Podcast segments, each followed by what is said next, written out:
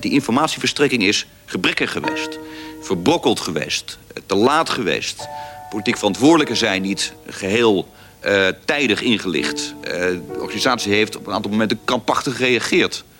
Dat kan niet. Dat kan niet voor een organisatie die onderdeel uitmaakt van de overheid. Het kan niet voor een organisatie die midden in die samenleving staat.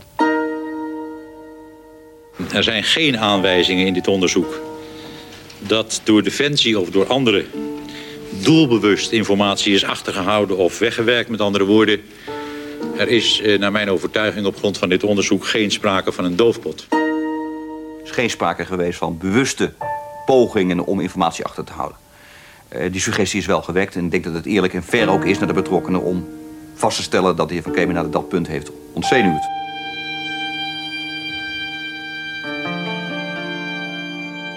Er is van alles mis, maar wat een opluchting, geen doofpot. Dat was afgelopen maandag de strekking van het betoog van zowel minister De Graven van Defensie als van de Noord-Hollandse commissaris van de Koningin van Kemenade. Die onderzocht in opdracht van De Graven of er door mensen binnen het defensieapparaat informatie is achtergehouden over de val van Srebrenica in juli 1995 en de nasleep daarvan is het proces van waarheidsvinding belemmerd, zo heette het in de officiële onderzoeksopdracht. Van Kemenade presenteerde maandag zijn rapport. Van alles mis dus. Onvoldoende grondige aandacht voor mogelijk wangedrag van sommige Nederlandse militairen en de zakelijke weergave van feiten in het debriefingsrapport.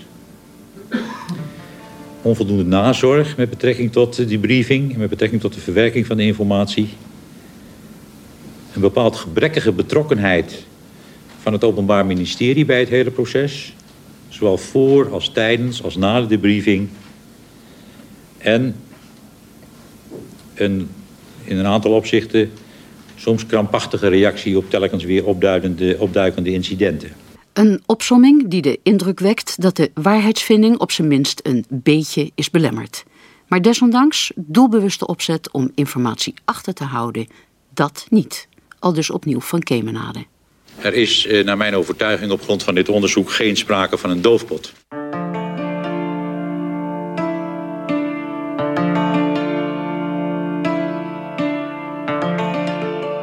Het rapport van Van Kemenade werd deze week onmiddellijk geprezen als grondig. Maar is zijn onderzoek in werkelijkheid op alle punten inderdaad zo grondig? Wie zich door het rapport, inclusief vuistdikke bijlages, heen werkt, valt één ding op. Als er dan niet één grote doofpot is, dan is er toch wel een hele reeks doofpotjes, zoals de afgelopen dagen in verschillende media is geconstateerd. Argos concentreert zich in deze uitzending op één van die zaken. De affaire die de huidige publiciteitsgolf rond Srebrenica en Dutchbed in gang zette en die voor minister De Graven de eerste aanleiding was om een onderzoek te laten uitvoeren het verknoeide fotorolletje. Voor onderzoeken van Kemenade ligt die zaak vrij simpel. Wat de fotorolletjes betreft, overigens, die zaak is in 26 juli 1995 eh, al onderzocht. En later in 1997 nog een keer.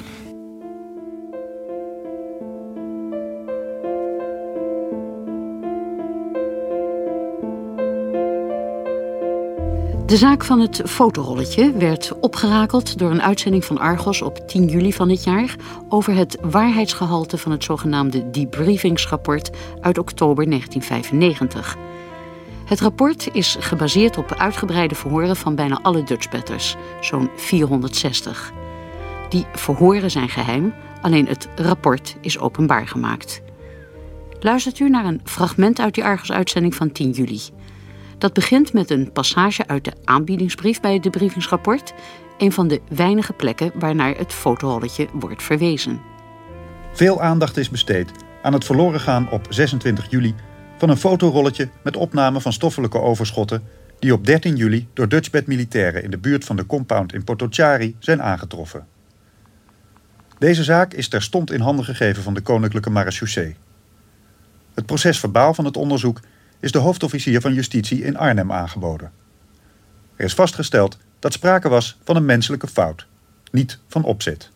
Meer woorden worden er aan het fotorolletje in het debriefingsrapport niet vuil gemaakt.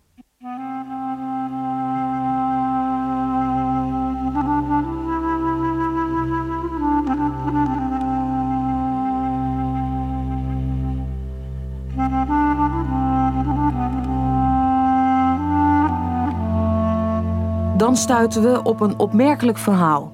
Een verhaal dat lijnrecht ingaat tegen de officiële lezing over de teloorgang van het fotorolletje. Een verhaal over de Dutchbetter die de foto's in Srebrenica heeft gemaakt. En ook de eigenaar is van het fotorolletje. Hij smokkelt het fotorolletje mee als de Serviërs tien dagen na de val van Srebrenica Dutchbed uiteindelijk uit de enclave laten vertrekken. De volgende dag, dat is 22 juli 1995, komen de Dutchbetters in de Kroatische hoofdstad Zagreb aan. De bewuste luitenant wordt er al meteen gevraagd naar het fotorolletje, maar hij houdt het bij zich. Als de Dutchbetters vervolgens naar Nederland zijn teruggevlogen, staat er onmiddellijk bij hem thuis iemand van de militaire inlichtingendienst, de MID, op de stoep, om dat fotorolletje op te halen. Hij geeft het rolletje mee aan de MID'er. En de volgende dag al wordt de luitenant teruggebeld door de MID. En tijdens dat telefoongesprek blijkt dat de MID heeft gezien wat er op de foto staat. En dat kan alleen als het fotorolletje wel ontwikkeld is geweest. Maar vervolgens krijgt de luitenant van diezelfde MID te horen dat het rolletje bij het ontwikkelen verloren is gegaan. Luitenant Rutten, intussen tot kapitein bevorderd, wilde dit verhaal niet zelf vertellen, althans niet voor de microfoon. Maar ook andere journalisten stortten zich op de zaak. En uiteindelijk verscheen Rutte met toestemming van Defensie in augustus in het tv-programma Nova en bevestigde het hele verhaal uit Argos.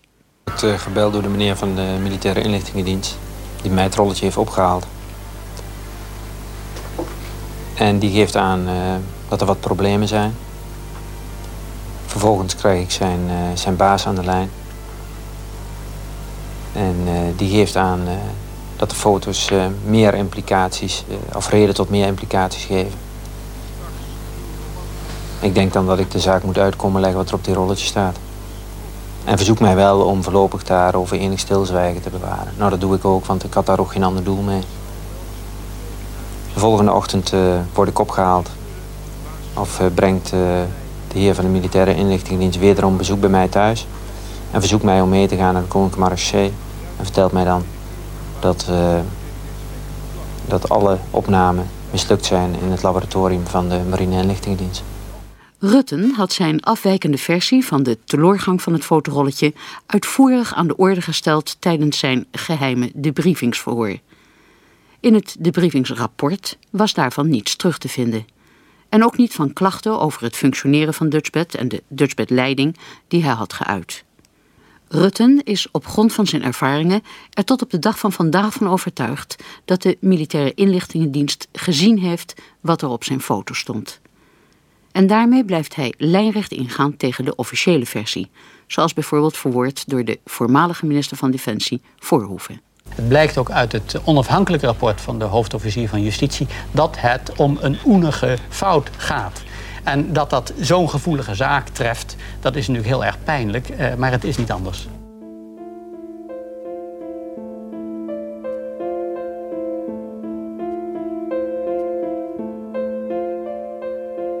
Door de Argos-uitzending van 10 juli kreeg de zaak nog een nieuwe wending.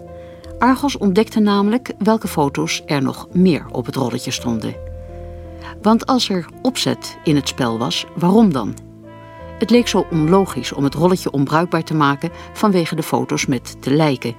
Die vormden juist bewijsmateriaal van oorlogsmisdaden.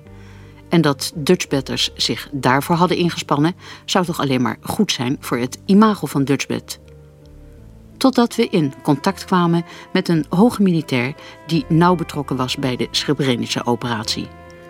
Er stonden nog andere foto's op het rolletje, vertelde hij. Anoniem, in een nagespeeld gesprek. Er hebben mensen opgestaan van Dutchbed die misschien op een eh, minder prettige manier in het nieuws zouden kunnen komen. En dat was dan rondom het wegvoeren van de moslims? Ja, Kijk, ze hebben natuurlijk foto's proberen te maken om aan te tonen dat er toch dingen gebeurden die niet goed waren. Daarover heb ik van de verschillende kanten bevestiging gekregen. Ik ga natuurlijk nooit af op één bron. Die bevestiging krijg je natuurlijk uit het bataljon zelf ook. Kijk, er zijn een heleboel verhalen niet verteld. Maar noemt u daar eens een voorbeeld van? Wat voor soort verhalen? Waar moet ik dan aan denken? Verhalen die uh, altijd te maken hebben met dingen die je niet had moeten doen. Die niet in je mandaat staan. Bijvoorbeeld uh, dat je dus de server geholpen hebt om displaced persons naar de bus te brengen of uh, uit de compound te halen. Kijk, je kunt zeggen, dan ben ik er dus in ieder geval zeker van dat die mensen niet geslagen en beroofd worden of wat dan ook. Maar het omgekeerde is natuurlijk ook waar, want je kunt ook zeggen: luister mannen, wij doen daar niet aan mee. En wat die Serven doen, dat uh, is hun eigen verantwoordelijkheid. Wij registreren, we kijken, we maken foto's. Dat kun je dus ook doen. En die foto's die zijn dus gemaakt? Ja, die foto's die zijn gemaakt. Bijvoorbeeld door die ene man van dat fotorolletje? Ja. Is het verhaal dan toch een beetje... op die foto's zag je toch wel heel erg duidelijk... dat Dutch batters hielpen bij het afvoeren van die moslims. Komt het daar zo'n beetje op neer? Ja, ik denk het wel. Denkt u het of heeft u het echt gehoord? Als ik het denk, dan heb ik ook wel andere bronnen. En dus niet alleen de maker van die foto's zelf? Inderdaad. Rutten bevestigde dat er inderdaad foto's op zijn rolletje stonden waarop te zien was hoe Dutchbatters meehielpen met het wegvoeren van de moslimbevolking door Servische militairen. Daarmee kreeg een eventuele opzet achter het verknoeien van het filmpje een veel helderder motief. Onderzoeker van Kemenade is daar niet van onder de indruk. Hij is heel uitgesproken in zijn conclusie over de kwestie van het fotorolletje. De conclusie is dat het fotorolletje gewoon mislukt is uh, in, in, in, in, een overigens wat, ja, wat, wat domme samenloop van omstandigheden. En, en, en, en u, dat was ook al eerder eens een keer geconstateerd, maar u zegt ik heb geen nieuw... Twee keer eerder onderzocht. Ja, ja. Twee keer eerder onderzocht uh, door de Koninklijke Marechaussee. Ja, maar heeft u het nu opnieuw onderzocht? Ja, nou, ik heb dus, we hebben dus de, de processen verbaal, de vertrouwelijke processen verbaal van die beide onderzoekingen uh, uitvoerig bekeken. We hebben dus uiteraard de mensen gesproken die hierbij betrokken zijn geweest. Zowel de fotograaf als de onderzoekers als de officier van justitie. Uh, en daaruit blijkt inderdaad dat het ja, inderdaad heel, heel treurig mislukt is. Overigens is het natuurlijk zo dat we dus uh, exact weten wat er op het fotorolletje moet hebben gestaan. Mm -hmm. Dat heeft dus de fotograaf verteld. Ja, maar die betrokkenen, u zegt, u heeft de onderzoekers gesproken, de fotograaf, maar heeft u ook bijvoorbeeld de laborant en de mensen van de militaire inlichtingendienst gesproken die bij dat uh, ontwikkelen van dat rolletje betrokken waren? Nee, dat hoeft er niet, want de laborant heeft uitvoerige verklaringen afgelegd in het uh, eerste en het tweede onderzoek. En de mensen van de militaire inlichtingendienst die betrokken waren bij het transport van het rolletje hebben in het tweede onderzoek uitvoerige verklaringen uh, afgelegd. Be beëdigde verklaringen bij de Koninklijke Marechaussee. Ja, ja, maar u, u, vond die, u, vind, u vond die verklaringen zo overtuigend dat u niet nodig vond om ze uh, nog een keer opnieuw te horen? Ja, te meer ook omdat dat, de situatie dus vrij duidelijk was hoe dat technisch mislukt is. Puur technisch mislukt en vervolgens ook omdat vrij duidelijk was dat uh, we, we, inmiddels weten wat er op het fotorolletje staat. Ja, ik heb die procesverbalen ook gezien, maar ik vind toch wel dat er nog wel een aantal rare tegenstellingen in die procesverbalen ja, zitten. moet u ze beschrijven. Uh, wat? Ja, ja, moet u ze beschrijven als u dat vindt. Ja, ja. maar u, u, u zag daar, want u, er is onder andere de kwestie geweest, maar daar heeft u al van gezegd, ja, dat is toch niet zo van belang dat er nogal verkeerde data waren opgevoerd een paar keer. Maar dat was gewoon een foutje ja. of, of een misverstand. Ja. Maar er blijkt ook dat uh, sommige van de mensen twee keer een verhoor hebben ondergaan... en daarin uh, terug zijn gekomen op eerdere verklaringen. Nou, wil zeggen, er is dus een... Uh, ik denk dat u doelt, maar dat weet ik niet precies hoor. Ik denk dat u doelt op het feit dat de man van de MID... de mededeling van de man van de MID, nadat het mislukt was... aan de fotograaf Rutte, dat daarover verwarring is ontstaan. Hoe bedoelt u, de, de mededeling? De... Nou, er is dus op een gegeven moment is de fotograaf opgebeld door de man van de MID. En die heeft gezegd, uh, ja, dat uh, is iets heel vervelends gebeurd. En dat rolletje is van groot belang. En zo had hem beter meteen kunnen vertellen dat het mislukt was. Nee, nee, nee, nee maar dat bedoel ik niet. Kijk, u kunt ja. doorgaan op dat fotorolletje hoor. En ik vind het uitstekend. Gaat uw gang. Mijn overtuiging is dat het gewoon mislukt is. En u vindt dat eigenlijk maar onzin dat journalisten zich daar nog mee bezighouden? Of ik onzin vind dat een onbelangrijk punt, ja. Ja, ja. Nee, maar dat, dat, dat blijkt ook een beetje. Ik heb al die verhoren van u door zitten lezen. Maar u, u, was er eigenlijk al vrij snel van overtuigd volgens mij... toen u die processen verbalen had gezien. Uh... Nou, nee, ik heb ook de mensen gesproken daarover. Ja, maar ik ja. vind het een vrij onbelangrijk punt. Ja, ja. Maar u zegt Onbegrijpelijk ook... hoor, maar vrij onbelangrijk. Ja, maar iedereen zegt ook dat het eigenlijk volkomen onbegrijpelijk is. ja, hoewel het wel meer gebeurt natuurlijk. Dat fotorolletjes mislukken. Ook bij uh, grote ontwikkelcentrales. Als u die processen verbalen goed heeft verlezen, dan, zegt, dan weet u ook dat uh, het hoofd van het lab... of uh, de man die daar weer boven staat, zegt al beroemd... dat het nog nooit is voorgekomen in al die jaren... terwijl ze duizenden ja. dat ja. er zo'n rolletje mislukt is. Ja. ja. Dus in zoverre is het wel een beetje onbegrijpelijk, toch? Nou, nee, dat kan, dat, dat kan, kan altijd een keer, het een keer gebeuren. Ja, dat, is waar. ja, ja, dat kan altijd.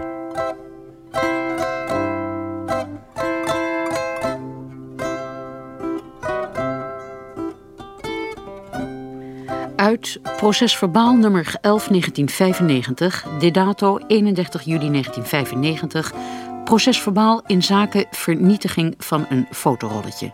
De fotosectie verwerkt veel foto's uit onze organisatie, diensten van de Koninklijke Marine. Het ontwikkelen van fotofilms wordt zelf gedaan, evenals het afdrukken van foto's. Op jaarbasis worden ongeveer 200.000 foto's door de twee heren in de DOCA afgedrukt. Onze fotosectie adviseert bij de aanschaf van nieuwe foto- en audioapparatuur, geeft briefing aan de gebruikers en zijn adviseurs op het gebied van fotografie. De fotosectie beschikt over professionele ontwikkelapparatuur voor kleurenfotografie. Om die reden wordt er door onze zusterdienst, de Militaire Inlichtingendienst Koninklijke Landmacht, veelvuldig een beroep gedaan op onze fotosectie om fotorolletjes bij ons te laten ontwikkelen. Nooit eerder is bij de fotosectie dit probleem bij het ontwikkelen ontstaan. Een functionaris van de staf van de Koninklijke Marine die uitleg geeft over het fotolaboratorium van de Militaire Inlichtingendienst van de Marine. Het is 26 juli 1995, bijna acht uur nadat in datzelfde fotolab het fotorolletje van luitenant Rutten is verknoeid. De man wordt verhoord door twee rechercheurs van de marechaussee. Ze zijn lid van het zogenaamde Kodak-team, dat eerder die dag is ingesteld, een paar uur nadat het rolletje is verknald. Vier uur later verklaart de adjudant die bij de militaire inlichtingendienst van de Koninklijke Landmacht verantwoordelijk is voor de fotografie, tegenover de twee rechercheurs van de marechaussee. Op dinsdag 25 juli 1995, s'morgens, kreeg ik bericht van majoor de Ruiter, ook werkzaam bij de militaire inlichtingendienst van de Koninklijke Landmacht, dat er een fotorolletje onderweg was om te worden ontwikkeld. Hij vertelde mij dat op dat rolletje opnamen moeten staan van voormalig Joegoslavië. Van de Ruiter hoorde ik dat de bevelhebber landstrijdkrachten, generaal Cousy, erin gekend was omdat het ging om een fotorolletje afkomstig van derde, namelijk een van Dutchbed teruggekeerde militair. Op dinsdag 25 juli 1995, omstreeks 12 uur, heb ik contact opgenomen met de heer Schmul. Dat is de fotograaf die bij de militaire inlichtingendienst van de marine werkt. Ik heb hem ingelicht over de komst van dat fotorolletje, waarbij ik hem ook heb gezegd dat daarop opnames staan uit Joegoslavië. Ik heb op tijd gebeld om Schmul de gelegenheid te geven apparatuur en ontwikkelvloeistof op tijd in orde te hebben. Ik heb later, voor het einde van de werkdag, nog een keer contact gezocht met de heer Schmul om door te geven dat ik de volgende dag op woensdag 26 juli 1995 om 8 uur bij hem zou zijn om het fotorolletje te laten ontwikkelen. Op die dag heb ik in verband met dit fotorolletje alleen contact gehad met de heer Schmul. Volgens deze adjudant van de Militaire Inlichtingendienst van de Landmacht heeft hij dus daags tevoren al aan het fotolab van de marine doorgegeven dat er een speciale fotofilmopkomst is waar haast bij is. Zeker geen routineklus, zoals in de bijlagen van het rapport van Van Kemenade verschillende keren wordt gesuggereerd. Ook maakt de adjudant er expliciet melding van dat het opname uit Joegoslavië betreft. Maar twee dagen later, op 28 juli, als hij opnieuw wordt verhoord, neemt hij zijn verhaal terug. Ik heb zeker tegen de heer Schmul gezegd dat er spoed was met het ontwikkelen van dat filmrolletje. Ik kan nu niet met zekerheid verklaren dat ik tijdens de telefoongesprekken met de heer Schmul op 25 juli 1995 over Joegoslavië heb gesproken of iets over de herkomst van dat filmrolletje heb gezegd. Het is dus goed mogelijk dat de heer Schmul voorafgaand aan het ontwikkelingsproces van deze filmrol niet op de hoogte was van de opname die daarop moest staan. Toen ik van de Ruiter het verzoek kreeg de filmrol te laten ontwikkelen, dat was op 25 juli 1995, zijnde de dag voorafgaand aan de dag dat het ontwikkelen van het filmrolletje mislukte, wist ik dat het ging om een filmrol met belangrijk beeldmateriaal. Ik wist ook dat de bevelhebber landstrijdkrachten daarin gekend was en dat de foto's waren gemaakt door een militair van Dutchbed in Srebrenica. Dus toch geen speciale vermelding dat het rolletje uit Joegoslavië kwam. Althans, daar heeft hij geen zekerheid meer over. De adjudant lijkt aan serieuze geheugenstoornissen te lijden, terwijl het toch om feiten gaat die zich pas een dag eerder hebben afgespeeld. Het zal ongetwijfeld samenhangen met de verklaringen van de twee laboranten van het fotolab van de marine, die op dit punt eensluidend zijn. Zo verklaart een van de twee, de heer Smul, op 26 juli in de namiddag tegen de marechaussee. Ik was op 25 juli 1995 door de adjudant van de Militaire Inlichtingendienst Koninklijke Landmacht op de hoogte gebracht dat hij op 26 juli 1995 omstreeks 8 uur op mijn bureau aanwezig zou zijn voor het laten ontwikkelen van een film. Verdere bijzonderheden heeft de adjudant op dat moment niet gegeven. Ik wist dus niet welke film het betrof. Met collega van Boetselaar was afgesproken dat hij de film zou ontwikkelen en daartoe te 8 uur op 26 juli 1995 aanwezig zou zijn. En collega van Boetselaar van het Fotolab vertelt. Op 25 juli 1995, in de middag, verscheen de adjudant van de Militaire Inlichtingendienst Koninklijke Landmacht op het bureau van onze fotosectie bij de marine en vroeg of het mogelijk was dat iemand van de fotosectie op 26 juli 1995 omstreeks 8 uur aanwezig kon zijn voor het ontwikkelen van een film. Hij heeft daarbij niet gezegd welke film het betrof. Ik bood aan om op 26 juli 1995 omstreeks 8 uur aanwezig te zijn. Ik geef er namelijk de voorkeur aan wat vroeger te beginnen. Bovendien is het gebruikelijk dat mijn collega pas tegen 8 uur 30 op de sectie aanvangt met zijn werkzaamheden. Op 26 juli 1995 te 7 uur 45 was ik in onze doka aanwezig. Alvorens een film kan worden ontwikkeld, dient een aantal voorbereidingshandelingen te worden verricht.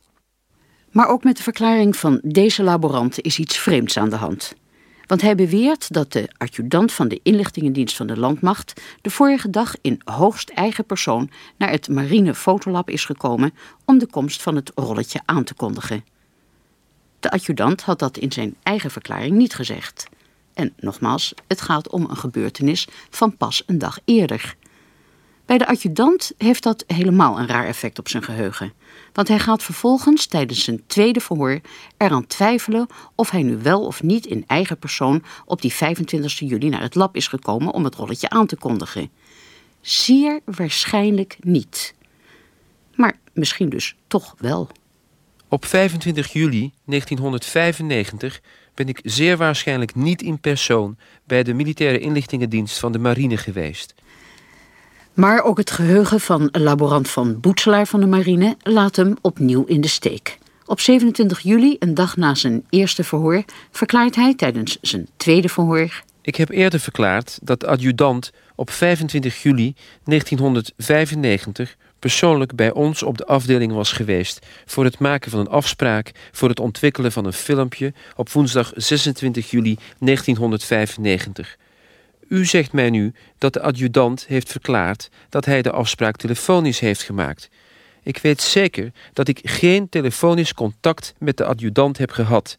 Ik begin nu te twijfelen over het feit of hij hier inderdaad op dinsdag 25 juli 1995 persoonlijk een afspraak heeft gemaakt. Ik kan dat nu niet meer met zekerheid zeggen. Ik wist op dinsdagmiddag 25 juli 1995 wel dat er op woensdag 26 juli omstreeks 8 uur een fotorolletje zou komen van de militaire inlichtingendienst van de Koninklijke Landmacht. Volgens mij heb ik het dan gehoord van mijn collega. Zoals gezegd kan ik mij de wijze waarop de afspraak is gemaakt niet goed meer herinneren. Let wel, ook hier gaat het weer om een gebeurtenis van de dag daarvoor. Ook op een ander punt speelt zijn geheugen hem parten. Ik heb eerder verklaard dat de adjudant mij tevens verklaarde dat het filmpje beelden zou bevatten van martelingen. Dat is dus niet waar. Ik heb de conclusie zelf getrokken, omdat de adjudant bevestigde dat het een filmpje uit Joegoslavië was. De getuigenis van de tweede laborant van het Marine Fotolab levert nog weer een ander verrassend gegeven op. Op 26 juli 1995, omstreeks 8 uur 20, kwam ik op mijn bureau.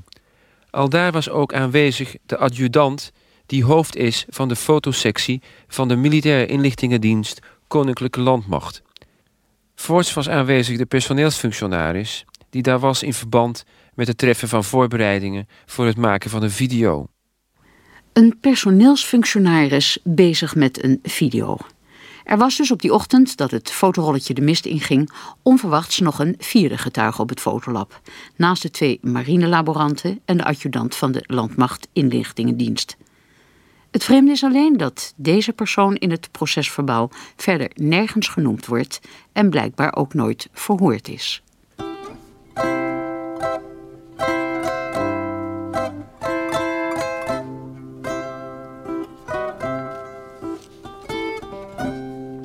En dan is er natuurlijk de fatale gebeurtenis, het verknoeien van het fotorolletje. Laborant van Boetselaar vertelt tegen de marechaussee... Samen met mijn collega ben ik naar de ontwikkelmachine gegaan. Hij constateerde eveneens dat het fout was gegaan. Ik rook toen een sterke ammoniaklucht. Ik zag dat Schmuel de voorraadkens van de ontwikkelaar en fixeer onderzocht. De inhoud van die voorraadkens verspreidde een ongebruikelijke lucht. Ik heb de inhoud van die voorraadkens later, het zal tussen 10 uur of 10 uur 30 zijn geweest, geleegd in een verzamelvat op de fotosectie bestemd voor chemisch afval. Omstreeks 11 uur verscheen onze chef in de bureauruimte en gaf opdracht alles onaangeroerd te laten. Dat hebben we ook opgevolgd. Dat hebben we ook opgevolgd, maar pas nadat de inhoud van de voorraadkens bij elkaar is gegooid. Daardoor is niet meer te achterhalen of de ontwikkelaar uit de voorraadken voor ontwikkelvloeistof inderdaad verontreinigd is met fixeer uit de voorraadken voor fixeer. Want dat is de officiële verklaring voor het mislukken van het rolletje. De laborant was in de war door de schrik, wordt in de bijlage van het rapport van Kemenade gezegd. Maar je zou het ook vernietiging van bewijsmateriaal kunnen noemen. Helemaal opmerkelijk is hoe de laborant in zijn eerste verhoor praat over de fout die hij waarschijnlijk heeft gemaakt en hoe in het tweede verhoor. Eerst het eerste verhoor. Op het moment dat ik vanuit voorraadken nummer 1 het tankje nummer 1 van de ontwikkelmachine vulde, zag ik dat de ontwikkelaar een donkere kleur had. Ik merk hierbij op dat een donkere kleur een normaal verschijnsel is bij oudere ontwikkelaar. Nadat ik echter tankje 1 in tweede instantie had bijgevuld met vloeistof, die ik, zoals verklaard, abusiefelijk in de voorraadken nummer 3 had overgegoten, zag ik dat de vloeistof in tankje 1 opmerkelijk licht van kleur was. Terugdenkend kom ik tot de conclusie dat het aannemelijk is dat daar iets fout is gegaan. In het tweede verhoor, een dag later, weet de laborant ineens gedetailleerd te vertellen waar en hoe hij tijdens de voorbereidingen in de fout ging, zich dat goed realiseerde, maar toch niet ingreep om vernietiging van het rolletje te voorkomen. Op het moment dat ik het tankje nummer 1 van de ontwikkelaar had bijgevuld tot het gewenste niveau, zag ik dat de vloeistof compleet transparant werd. Het zag eruit als schoon water. Dit verschijnsel had ik nog nooit eerder gezien. Ik realiseerde mij wel dat er iets mis was, maar ondernam echter geen actie door de vloeistof te verwisselen. De eerste hoeveelheid ontwikkelaar in het tankje had een donkerbruine kleur, hetgeen normaal is voor oudere ontwikkelaar. Met de nieuw aangemaakte ontwikkelaar had het nooit zo transparant kunnen worden zoals ik het hiervoor beschreef. Een dergelijk resultaat kan misschien hoogstens verkregen worden wanneer het tankje gevuld zou worden met kakelvers aangemaakte ontwikkelaar. Er was dus iets heel vreemds aan de hand. Het is voor mij een raadsel waarom ik niet heb gereageerd door de vloeistof te verwisselen, maar in plaats hiervan het ontwikkelproces gewoon heb opgestart. Ook al had hij het precies in de gaten, de laborant deed niets.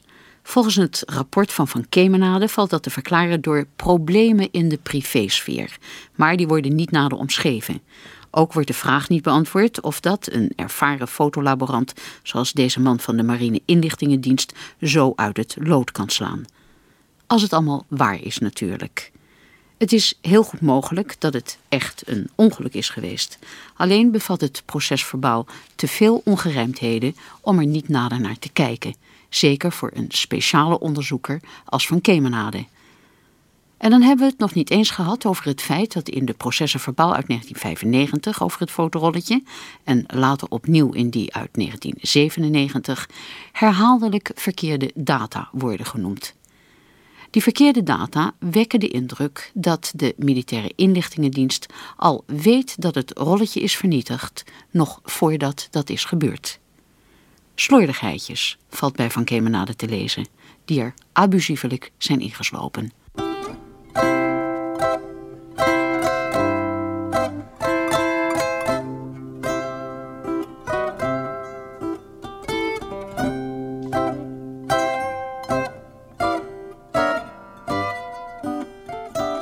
U luistert nog steeds naar Radio 1, VPRO aan de Amstel, het programma Argos.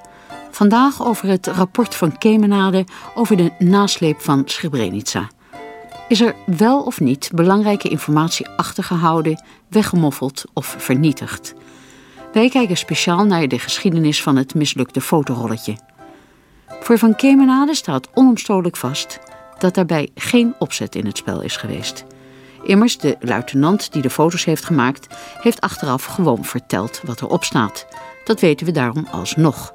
Wat zou bijvoorbeeld een militaire inlichtingendienst er dan voor belang bij hebben om zo'n rolletje te vernietigen? Dat lijkt een plausibele verklaring. Alleen wordt daarbij vergeten in welke periode de vernietiging van het rolletje speelde, namelijk direct na de terugkomst van Dutchbed uit Bosnië. En ook direct na de beruchte woorden van Dutchbed-commandant Karmans op een persconferentie in Zagreb. Luistert u opnieuw naar een fragment uit de Argos-uitzending van 10 juli. Een veldheer die de zaken enorm goed in eh, de hand heeft. Het Nederlandse bataljon is militair gezien op een zeer knappe wijze uitgemanoeuvreerd. Tevens hebben wij geleerd dat de partijen in Bosnië niet kunnen worden verdeeld in de good guys en de bad guys. De inmiddels beruchte waarderende woorden van Dutchbed-commandant overste Karamans voor generaal Mladic, de aanvoerder van de Servische troepen. Karamans sprak ze uit op 23 juli 95 op een persconferentie in Zagreb, direct na de veilige terugkeer van Dutchbed uit Srebrenica. Ze zouden vervolgens de hele wereld rondgaan. Om het verhaal over het fotorolletje in het juiste perspectief te kunnen beoordelen, moeten we terug naar die tijd. Nu, drie jaar later, is er inmiddels al zoveel bekend dat veel dingen uit die periode bijna ridicuul lijken. Maar toen, in die eerste weken na de val van Srebrenica, heerste er chaos. Chaos in Dutchbed, maar ook rondom Dutchbed.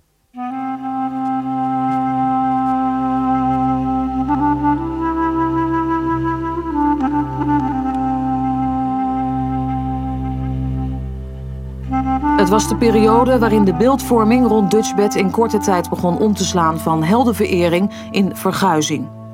Een periode vol geheimzinnigheid, waarin de Dutchbetters zelfs een soort spreekverbod opgelegd kregen van de legertop. Ook al werd dat later ontkend. Eén ding wat ik nog echt, uh, echt heel uitdrukkelijk jullie wil vragen. Als jullie terug zijn in Nederland, dan weet ik zeker dat er buitengewoon veel journalisten jullie verhaal willen horen. Ga daar niet op in. In die chaotische periode speelde de kwestie van het fotorolletje. Als daar toen een bepaalde koers mee werd ingeslagen, kon die later, ondanks misschien nieuwe inzichten, niet zomaar weer worden verlaten. Eerst de waarderende woorden voor de Serviërs en voor Mladic van Karmans, die met verbijstering in de hele wereld worden aanhoord. En dan een paar dagen later foto's in de publiciteit waarop valt te zien hoe Dutchbatters de Servische militairen helpen bij deportatie. Dat is te veel van het goede. In het rapport van Van Kemenade valt namelijk ook nog te lezen dat generaal Fabius, de hoogste commandant van de marechaussee, op de hoogte was van het feit dat luitenant Rutte, de man die de foto's maakte, al een afspraak had met het weekblad Elsevier over die foto's. Hij vertelt, Fabius dus, hoe hij in bijna panische angst zat tijdens de julidagen van 1995 dat Elsevier erachter zou komen dat de foto's van Rutte waren vernietigd in een lab van de militaire inlichtingendienst. De angst voor verspreiding van deze foto's in de pers zou een motief voor een moedwillige vernietiging kunnen zijn.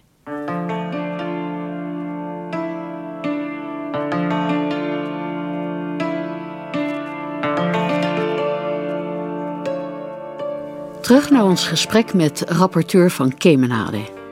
Maar u zegt ook van, nou ja, overigens is ook bekend wat er op die fotorolletjes staat. Dus doet dat er eigenlijk ook allemaal niet meer zoveel toe. Want die man waar, waarvan het fotorolletje was, die, die heeft dat gewoon allemaal verteld. Ja. Uh, ja.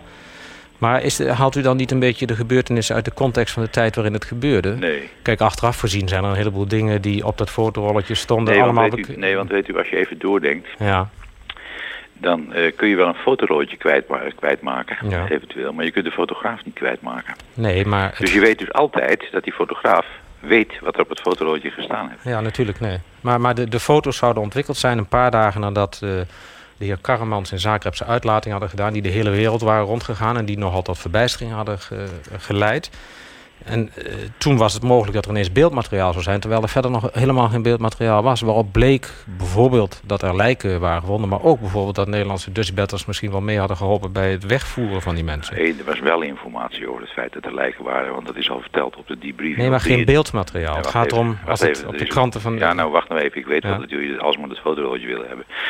Maar op 23 juli op de, de briefing in Zagreb is er wel verteld... dat mensen uh, ja, dat hebben. heeft meneer Rutte verteld, de maker van de... Ja. Twee, dat heeft Rutte verteld in die briefing dus bij uh, 23 juli. Twee, uh, wat zei u ook weer? Ehm, nou, er zou een foto zijn, een beeldmateriaal waarop je onder andere kon zien... Oh ja, ja, de, de, de scheiding van weerbare mannen en vrouwen. Nou is het natuurlijk zo dat ten aanzien van de wijze waarop je optreedt bij de scheiding van weerbare mannen en vrouwen dat daarvoor uh, bewegend beeldmateriaal noodzakelijk is om te zien en nooit uh, stilstaand beeldmateriaal. Ja, daar kun je namelijk heel weinig op zien wat er gebeurt. Nou, uh, meneer Rutte heeft mij verteld dat hij verschillende foto's daarvan gemaakt heeft. Ja, zeker. En dat, zeker, en, ja, zeker. en maar, maar het ging erom dat die foto's dan misschien in kranten terecht zouden komen. Want ik begrijp uit het, uh, het gesprek wat u met meneer Fabius, het hoofd van de Marge heeft gehad... dat die ook zei, en daar was hij ook erg bang voor... dat die foto's bij Elsevier eigenlijk terecht zouden komen. Want daar had meneer Rutte ze, de maker van de foto's, aan beloofd.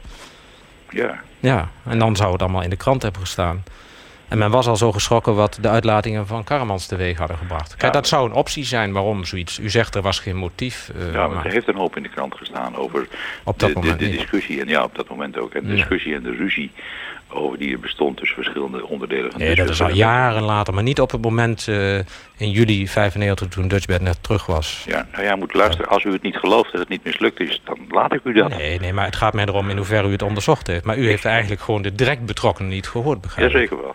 Nee, alleen maar de onderzoekers en degene die van wie, maar degene... Ja, maar dacht maar, u dat de laborant een andere verklaringen dan onder Ede aflegde over hoe die precies omgegaan is met die, met die kennis, met die, met die voorraden? Nou, dat weet ik niet. Dat, is, dat had misschien gelegen aan de manier waarop u met hem gesproken had. Maar, nee, maar dus u verwachtte van tevoren eigenlijk niet zoveel van als u met hen zou praten, begrijp ik. Ik had van tevoren uh, lezende, dus beëdigde verklaringen, geen behoefte om die beëdigde verklaringen dus uh, overnieuw te doen. Rapporteur van Kemenade vergist zich.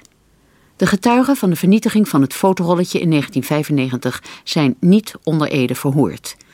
Het enige wat er onder Ede gebeurde was het zogeheten op afgelegde ambtseed opgemaakt procesverbaal van de marechaussee. Onder Ede kunnen deze getuigen alleen verhoord worden in het geval van een parlementaire enquête.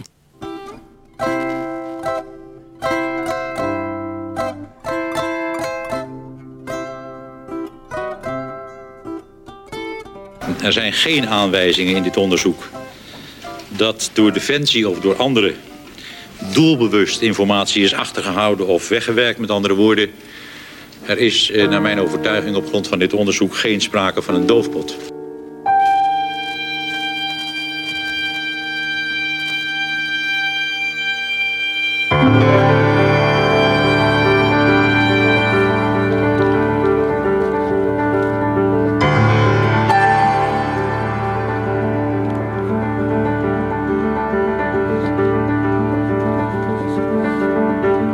Naar Argos. Deze week gemaakt door Huub Jaspers, Kees van der Bos, Karin Alberts, Yvonne Scholte, Erik Hogeboom en Gerard Legebeke.